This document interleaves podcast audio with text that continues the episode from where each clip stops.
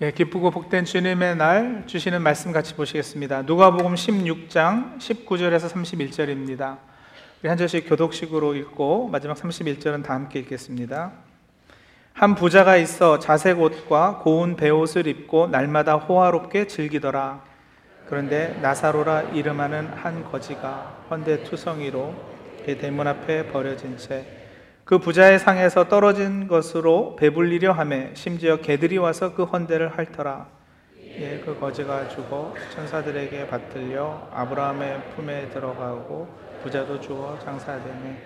그가 음부에서 고통 중에 눈을 들어 멀리 아브라함과 그의 품에 있는 나사로를 보고 불러 이르되 아버지 아브라함이여 나를 극률히 여기사 나사로를 보내어 손가락 끝에 물을 찍어 내 혀를 서늘하게 하소서.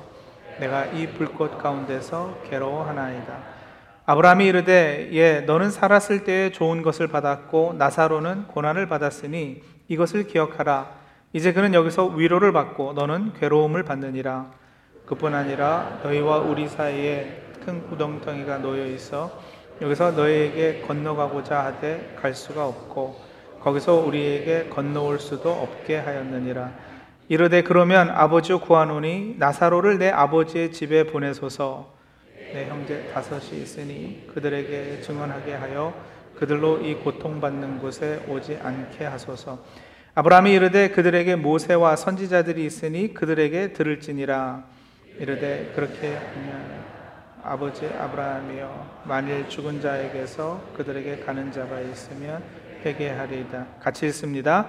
이르되 모세와 선지자들에게 듣지 아니하면 비록 죽은 자 가운데서 살아나는 자가 있을지라도 권함을 받지 아니하리라 하였다 하시니라. 아멘. 예수님께서 활동하시던 당시 바리새인들은 돈을 좋아하는 자들이었습니다. 제가 지어낸 말이 아니고요. 오늘 본문이 누가복음 16장 19절부터였는데 바로 그 윗단락 조금 위로 올라가서 14절에 보시면 분명 그렇게 기록하고 있습니다. 한번 보실까요? 같이 읽어요. 바리새인들은 돈을 좋아하는 자들이라 이 모든 것을 듣고 비웃건을 예. 바리새인들이 돈을 좋아했기 때문에요. 이 모든 것을 듣고 비웃었대요, 예수님을. 이 모든 것이 뭘까요? 뭘 들었기에 예수님을 비웃는 걸까요? 예, 그게 이제 16장 전반부에 예수님께서 들려주신 옳지 못한 청지기의 비유예요. 잘 아시죠? 지지난주에 제가 설교했는데 옳지 않은 청지기의 지혜로움이라는 제목으로 자, 그 옳지 않은 청지기 비유의 결론이 무엇이었느냐? 그게 이제 13절이거든요. 13절입니다. 집 하인이 두 주인을 섬길 수 없나니 혹 이를 미워하고 저를 사랑하거나 혹 이를 중히 여기고 저를 경히 여길 것임이니라. 너희는 하나님과 재물을 겸하여 섬길 수 없느니라. 하나님과 재물, 만몬을 겸하여 섬길 수 없다. 자, 그게 옳지 않은 청지기 비유의 결론이었어요. 근데 바리새인들이 옆에서 그 이야기를 듣고서는 예수님을 비웃는 거예요. 14절을 메시지 성경에 참 재밌게 번역해 놨거든요. 제가 읽어 드릴게요 돈을 밝히는 무리인 바리새인들이 이 말씀을 들었다. 그들은 눈을 부라리며 그분을 현실을 모르는 대책 없는 사람으로 치부해 버렸다. 왜 여러분 목사님들이 뭐 돈 혹은 헌금에 관해서 설교하면 성도님들 중에 가끔 그런 반응 보이시는 분들 계시잖아요. 아니 목사님은 현실을 너무 모르셔. 에? 새벽부터 나가서 우리가 점심도 cash register 옆에서 샌드위치 하나 먹는 둥 마는 둥 그러면서 뼈 빠지게 일하는데 그런 아픔을 목사님이 알기는 하셔? 자기는 일주일에 30분 설교하는 거 말고는 하는 게 뭐야? 그러면서 맨날 우리 보고는 헌금하래. 돈 좋아하지 말라면서 교회는 왜 이렇게 돈을 밝혀? 속 시원하시죠? 속으로 생각하시는 거 제가 다 쏟아내드렸습니다.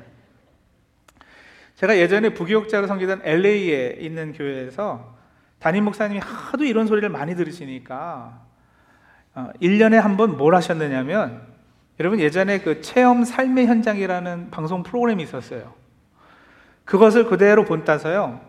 담임 목사님을 포함해서 모든 풀타임 부목사님들이 성도들의 사업체에 일주일 동안 취업을 해서 일을 하는 거예요.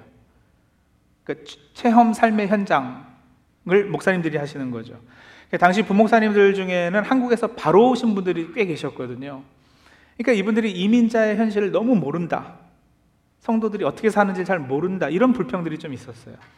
그리고 그 당시만 해도 한국에서 바로 오신 분들이 좀 자기가 목사로 이렇게 권위의식, 권위주의 좀 그런 식으로 성도들 대하기도 하고 이래서 좀 불평을 하니까 담임 목사님께서 좋은 아이디어를 내신 거죠.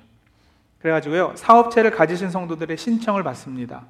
convenience 하시는 집사님, 세탁소 하시는 권사님, 뭐 식당 하시는, 뭐 모텔업 하시는 이런 분들이 신청을 하면은 목사님들이 제비를 뽑아서 그 걸리는 사업체에 취업을 하는데 그 한 주간은 교회로 출근하는 게 아니고요. 아침부터 그 사업체로 출근하는 거예요. 출근 시간에. 그래서 정말 종업원으로 일주일 내내 일을 합니다. 그리고 서로 약속을 해요. 목사라고 뭐 봐주는 거 없기.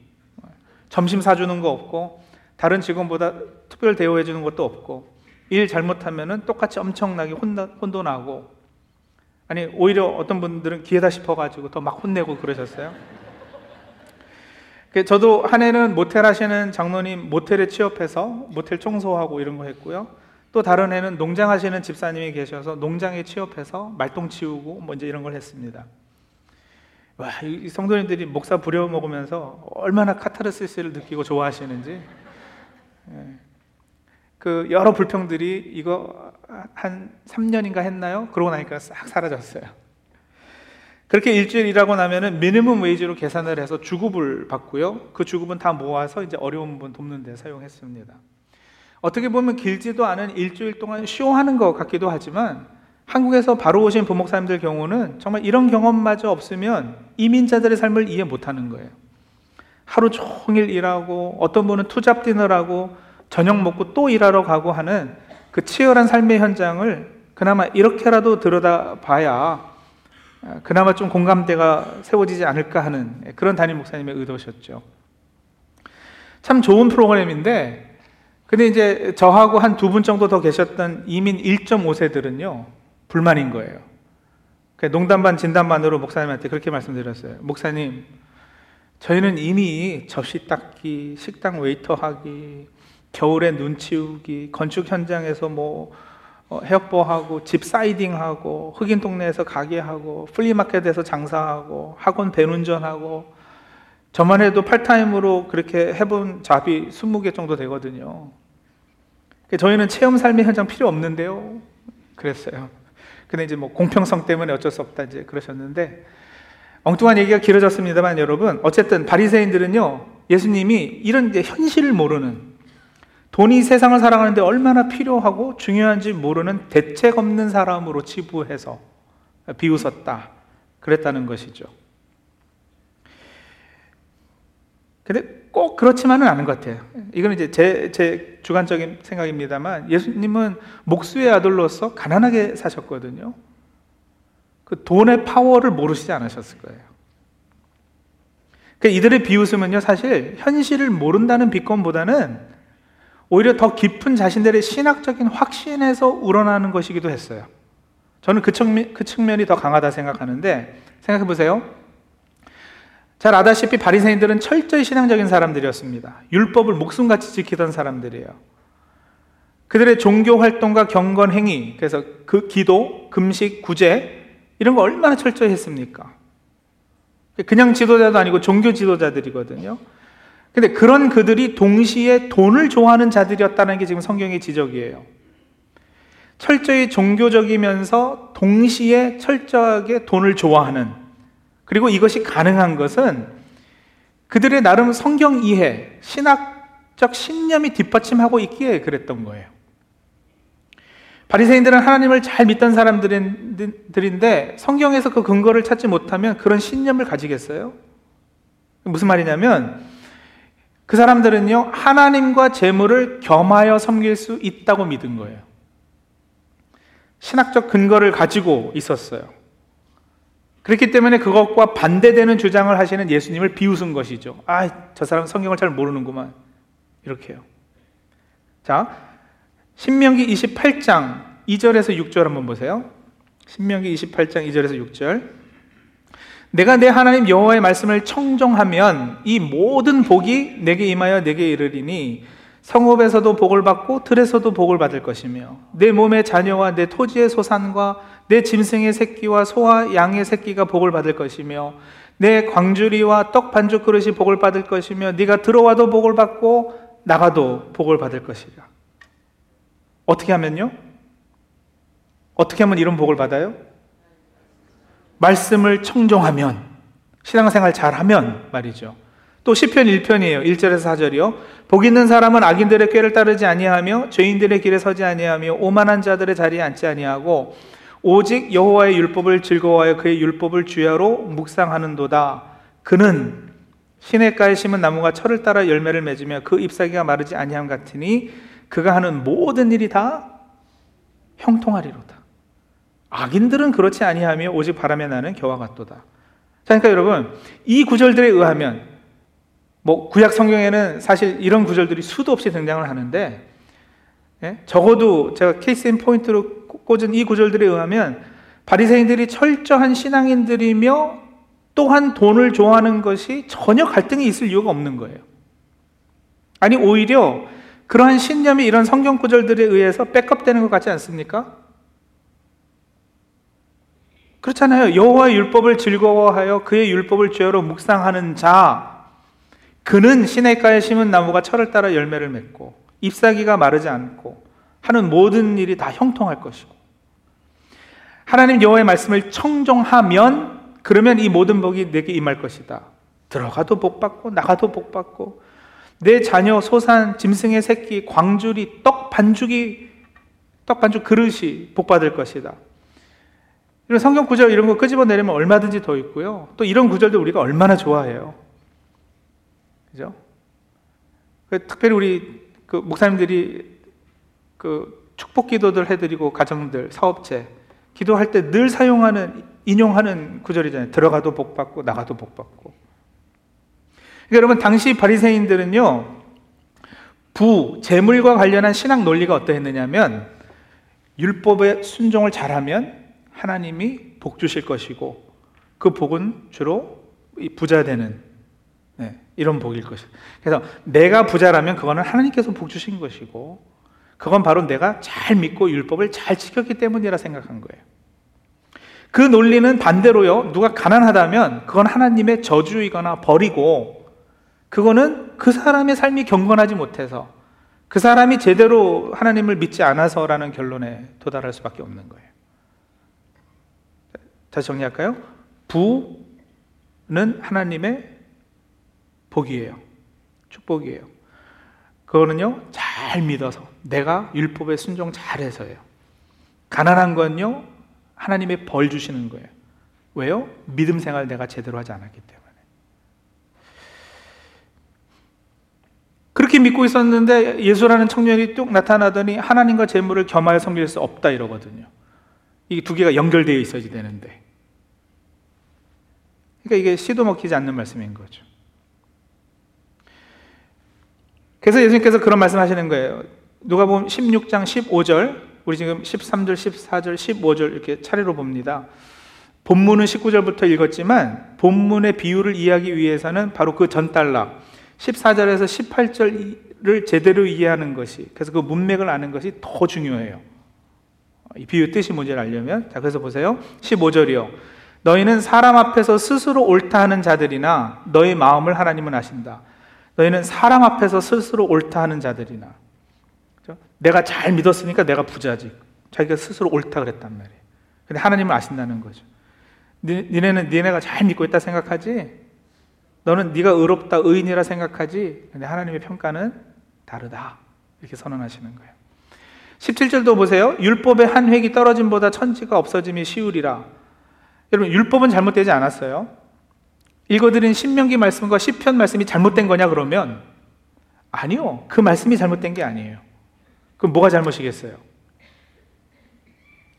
그 말씀을 곡해해버리는, 트위스트 해버리는 자신들의 완악함, 인간의 완악함이 문제인 거죠. 그래서 18절이에요. 무릇 자기 아내를 버리고 다른 데 장가드는 자도 가늠함이요. 무릇 버림당한 여자에게 장가드는 자도 가늠함이라.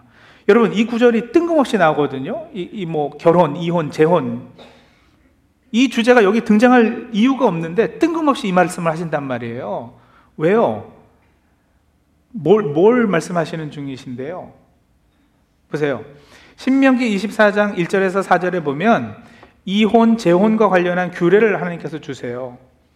근데 거기서는요, 여러분, 이게 이혼과 재혼에 관한 법이기 전에 여인 보호법이에요.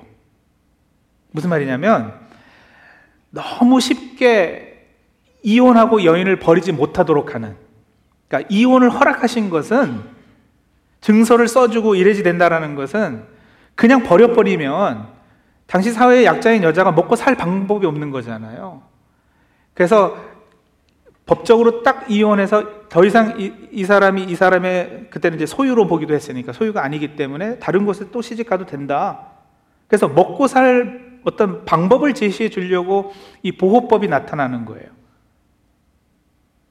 그렇죠? 배려하고 보호하고 여인들을 어떻게든 이렇게 그 살게끔 해주는. 그런데 바리새인들은요 바로 그 구절들, 그 말씀을 악용해서 자신들의 정욕과 욕심을 채우기 위해서 오히려 더 쉽게 아내를 버리는 근거로 사용한 거죠. 어? 밥이 탔네? 이혼이야. 그리고 증서 써주는 거예요. 성경이 허락했다고. 하나님께서 그거 인정한 거니까, 어? 말 제대로 안 들어? 너 나가. 증서 써주고 내보내는 거예요. 그러니까 악용됐죠. 그렇게 성경도 여러분 하나님께서 의도하신 대로 읽지 않으면 얼마든지 그 인간의 악함을 백업해 주는 것으로 악용될 수 있어요. 전체 문맥과 흐름을 살피지 않고 한 구절만 딱 떼어서 자기 좋은 대로 해석하고 믿어버리면 여러분 성경 가지고 별의별 얘기, 별의별 주장을 다 할 수 있거든요. 그러니까 무슨 얘기냐? 율법은 잘못되지 않았는데 너희가 악하다는 거예요. 너희가 악하다는. 율법의 한 획이 떨어짐보다도 천지가 없어짐이 쉬우리라. 그렇죠? 너희가 악해서. 근데 돈과 관련해서도 마찬가지라는 거예요. 신명기 말씀, 시편 말씀이 잘못된 게 아니라 너희가 이혼 주제를 그렇게 악용하는 것처럼 돈과 관련해서도 너희가 성경을 잘못 이해하고 있다. 이 말씀을 하시려고요. 그래서 결국 무슨 얘기를 하고 싶으신 거냐? 자, 부는 하나님의 축복도 아니고 더군다나 너희가 잘 믿어서 너희 경건이 근거가 돼서 주어지는 것도 아니라는 거고요. 반대로 가난은 하나님의 저주가 아니고요. 더군다나 잘 믿지 않은 벌로 주어지는 것이 아니라는 거예요. 그러면 돌려서 여러분, 부가 그럼 하나님의 저주고 가난이 축복이냐? 예수님이 한번 이런 말씀 하셨거든요. 낙타가 바늘기로 들어가는 것이 부자가 하나님 나라 들어가는 것보다 쉬우리라. 이 말씀을 듣고 보면 또 그런 것 같기도 하잖아요. 그죠? 근데 그렇지 않아요. 가난한 것은 선하고 부유한 것은 악하다. 그 개념도 잘못됐죠. 성경은 부와 가난을 그런 식으로 나누고 이야기한 적이 없어요. 자, 하여간 자기가 잘 믿어서 복받아서 부자 되었다고 자기 의를 자랑하고 스스로 옳다고 여기던 바리새인들을 향해서 이제 예수님께서 들려주시는 비유가 오늘 이 부자와 거지 비유인 거예요. 제가 19절서부터 본문은 부자와 거지 비유 읽어놓고 계속 딴 얘기한 것 같지만요. 아니요, 이제 결론은 벌써 대충 나 있어요. 그래서 여러분, 사실 이 비유를 가지고 뭐 천국, 지옥 가르침을 이야기하는 분들도 계시고, 근데 그것보다는 문맥상 뭐예요? 재물과 관련한 메시지이고 더 나아가서는 참된 의가 무엇인지 예. 천국 가는 제대로 된 신앙이 무엇인지를 예수님께서 가르쳐 주시는 그게 핵심이 되는 비유인 거예요. 자, 그렇게 놓고 한번 보시자고요. 이 비유에 등장하는 부자는 그러면 문맥상 누구를 상징하고 비꼬고 있는 걸까요? 바리새인들이죠. 예. 이 부자는 왕족이나 귀족들이 입는 자색 옷, 평민들은 입지도 못하는 고운 베옷을 입고 있었어요. 명품 중에 명품이에요. 여러분, 우리 같은 사람은 이름도 모르고 봐도 모르는 명품. 그거 휘두르고 있는 거예요. 제가 이름을 아는 명품은 이미 명품이 아니라고 누가 그러대요?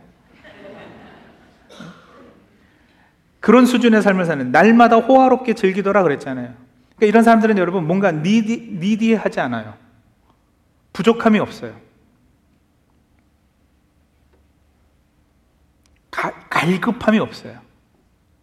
그럴 이유가 없죠. 다 풍풍, 풍부하니까. 그리고 그게 다 하나님의 복이라고 착각한 거예요. 그, 그리고 다시요. 그 하나님의 복은 뭘 근거로 하고 있다고요? 내 가 열심히 잘 믿어서. 내 의. 예. 그래서 그런 내가 천국 못 들어가면 세상에 천국 들어갈 사람이 없다. 그죠? 나는 천국 갈 자격이 충분하고 티켓 다 따놓았다. 이렇게 생각하는. 근데 여러분, 죽고 보니까 엄청난 반전이 있는 거예요. 막상 뚜껑을 딱 열고 보니까 어떻게 됐어요? 오늘 비유에 나오잖아요. 23절, 24절이요. 음부에서 고통 중에 눈을 들어 멀리 아브라함을 향해 나를 극률이 여겨달라 울부지. 그때 가서 극률 여김을 구해요. 근데 늦었어요. 세상에서는 극률을 구할 이유가 없던 사람이에요. 자, 그럼 거지는 어떻게 되었는가? 거지 이름이 뭐예요? 나사로라 그랬어요. 나사로라는 이름의 뜻이 여러분 하나님이 도우시는 자, 하나님이 극률이 여기시는 자예요. 이름의 뜻이 그래요. 이 사람은 세상 살 때는 복과는 거리가 멀어 보여요. 아니 저주받은 것으로 보이잖아요. 비참한 삶을 살거든요. 헌대투성이고 부자의 상에서 떨어지는 빵 부스러기라도 먹으려 그러는데 개들이 와서 그 헌대를 핥아서 고통당한 사람. 그런 사람을 보고 여러분 주위 사람들이 수군거리지 않았겠어요? 아, 무슨 죄를 저렇게 많이 져서 어? 저렇게 하나님께 벌을 받나? 천벌을 받은 모양이구만. 그러나 죽음 이후에는 어떻게 됩니까? 천사들에게 받들려서 아브라함의 품에 안기게 돼요. 오해하시면 안 돼요. 부자는 부자였기 때문에 지옥 갔고 나사로는 가난했기 때문에 천국 간 게 아니에요. 그 주장을 하기 위해서 이 비유가 등장한 게 아니라고요. 이 비유에서 부자가 상징하는 것은 뭐예요? 단순히 돈을 많은 사람을 말하는 게 아니고요. 바리새인처럼 그 부자됨의 근거가 자기의, 자기 가능성, 자기 경건, 철저히 신앙생활 자기가 잘한 것의 결과라고 믿는 사람들을 가리키는 거예요. 그리고 여러분 천국은 그런 사람들에게는 닫혀 있어요. 반대로 하나님의 은혜로만 살 수 있겠다고 고백하는 사람들. 하나님의 은혜 없이는 한순간도 살지 못합니다. 그래서 늘 하나님의 긍휼을 구하는 사람들. 그런 사람이 지금 거짓 나사로로 상징되고 있는 거죠.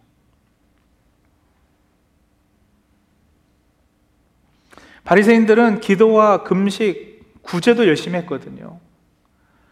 근데 여러분 구제라는 것도 그래요. 바리새인들의 구제는요.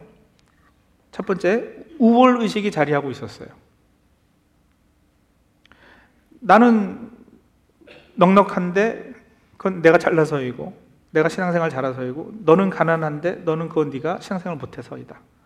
그렇지만 그래도 내가 너를 도와줄게. 우월 의식이요. 내가 더 잘났다. 두 번째 그러면서 자기 경건 과시. 내가 그래도 꽤 괜찮은 놈이야. 그리고 세 번째 이렇게 열심히 돕고 구제하면 하나님께서 나한테 더 큰 복을 주시겠지. 어떤 보상 심리. 예, 그 율법주의 정신이에요. 자기 과시, 자기 증명 차원에서 구제했어요. 여러분, 오늘날 우리 구제는 달라야지 돼요. 성경에서는 고아와 과부와 나그네를 필수적인 구제의 대상으로 기록하고 있습니다. 고아, 과부, 나그네는 공통점이 하나 있어요. 다른 이의 도움 없이는 살 수 없는 존재들이라. 그들을 구제할 때 가져야 되는 우리의 마음 자세는 어때야 되느냐? 하나, 나도 저들과 같은 처지라는 거를 확인하는 행위여야지 돼요. 무슨 얘기냐? 고아와 과부와 나그네가 다른 사람의 도움 없이는 살 수 없는 것처럼 나도 하나님의 도움 없이는 살 수 없는 존재라는 것을 확인하는 그 구원의 그림이 바로 구제의 모습이어야 되고요. 두 번째, 하나님의 마음과 내 마음이 합해지면 그래서 하나님의 극률하심, 하나님의 마음이 아픈 것으로 내 마음도 자연히 아프면 구제는 그냥 당연히 따라오는 것일 수밖에 없어요. 우러나오니까요. 예. 그런 차원에서 구제해야 되는 거예요. 자, 구제도 그러하다면 성도님들 보세요. 참 부자는 참 부자는 뭐 필요가 없는 그렇죠? 국률함도 구할 이유가 없는 자기 힘과 능력으로 충분히 먹고 살고 다 하는 그런 사람이 부자가 아닌 거죠. 참 부자는 누굽니까? 어떤 사람이 참 부자예요? 진짜 참 부자는 여러분 본질적으로 자기가 얼마나 가난한 사람인지 알아서 하나님을 의지하는 하나님의 도움 없이는 살 수 없는 존재임이 날마다 고백되는 그래서 영혼을 소유하게 되는 사람이 참 부자예요. 하나님으로 가득 채워지는 사람. 참 거지는 그럼 어떤 사람이냐? 그 반대죠. 자기 의로 충만한 사람. 그래서 결국은 영혼을 잃어버리는 사람. 이 세상에서 아무리 잘 살았어도 영혼을 소유하지 못하면, 영생을 소유하지 못하면, 그거 정말 거지 아니겠어요?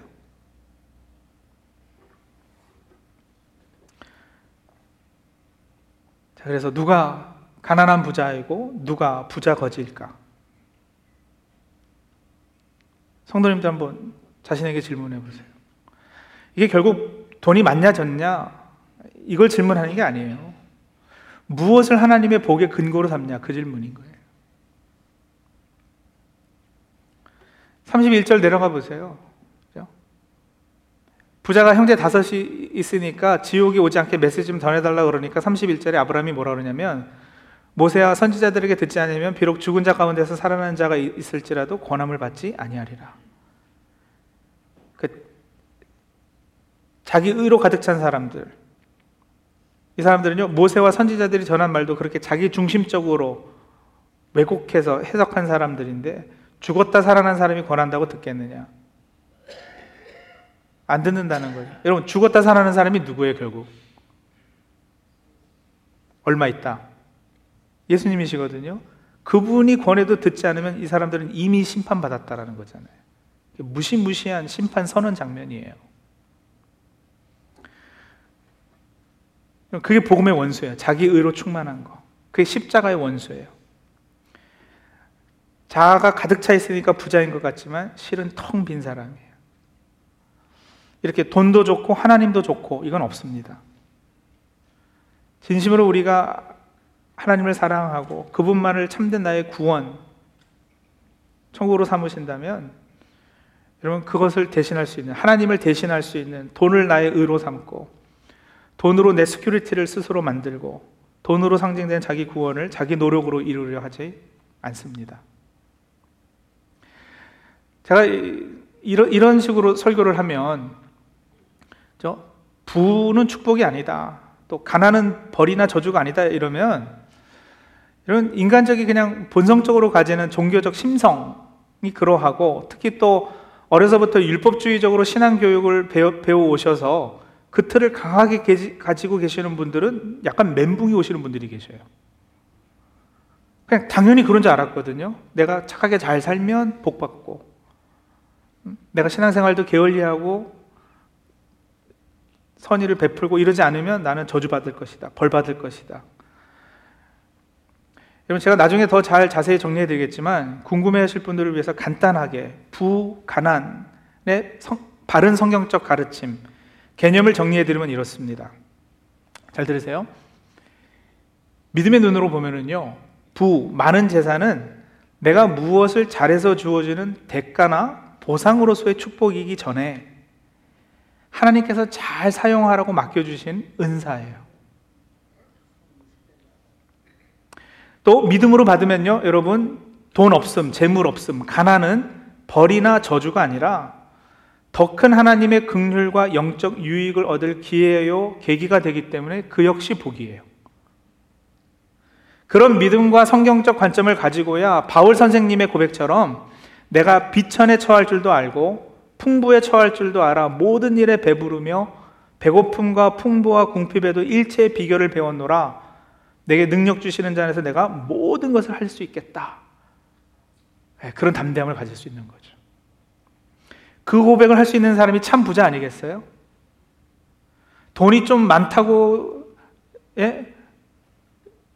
으스대고 나보다 돈 없는 사람들을 무시하고 갑질하고 그런 사람 되는 건 아니고 돈 좀 없다고 맨날 움, 움, 움츠러들어서 하나님께서 허락하신 삶을 제대로 누리지 못하고 다 가난한 사람들인 거예요.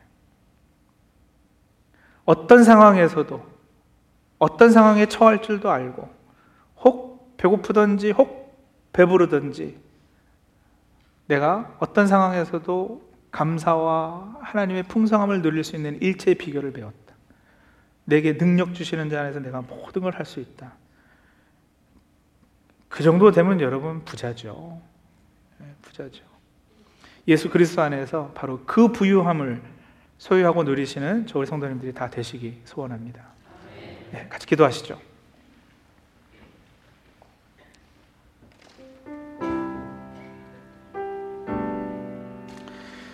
오늘 비유에서 부자는 단순히 돈만 많은 사람을 의미하는 게 아니라 그 부자됨의 근거를 자기 자신, 자신의 의로움을 삼은 바리새인들을 빗대고 있다 그랬어요. 또 거지는 자신의 가난함을 잘 알아서 나사로요.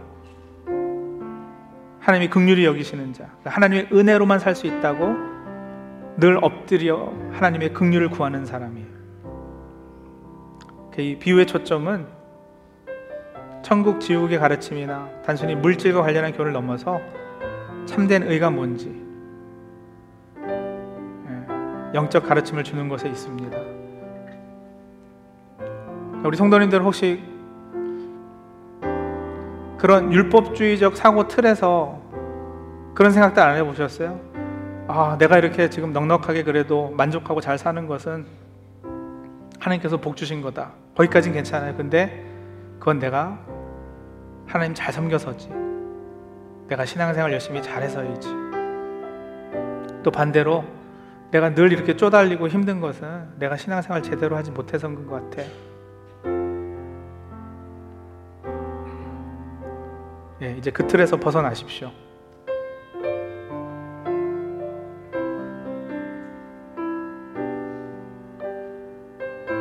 예, 그, 그 율법주의적 틀에서 벗어나기 위해서 이 시간에 기도하며 하나님 앞에 나가죠. 하나님, 나의 의로움을 근거 삼아서 하나님께 어떤 대가나 보상을 바라지 않게 도와주옵소서. 하나님, 본질적으로 저를 포함한 모든 인간이 가난한 사람들, 긍휼 없이는 살 수 없는 사람들인 거 알아서 늘 하나님께 붙어 있게 도와주옵소서. 그렇게 하나님께서 위로부터 덧입혀 주시는 그의 힘입어서 살아가게 도와주시옵소서. 우리 그렇게 기도하며 나가고요. 또 한 가지 더 하나님께서 혹시 나에게 넉넉함을 허락하셨다면 그건 은혜예요. 선물이에요. 잘 사용하라고 주신 거예요. 재정적으로 어렵고 힘든 가운데 계시면요. 예, 더 엎드리시고 그런 계기를 통해서 어, 내삶 가운데 하나님께서 가지고 계시는 계획을 한번 더 여쭤보시고 그렇게 하나님과 친밀해질 수 있는 계기로 삼으실 수 있기를 바랍니다. 네, 그렇게 해달라고 한번 또 기도하며 나가도록 하죠. 잠시 기도하며 나가겠습니다.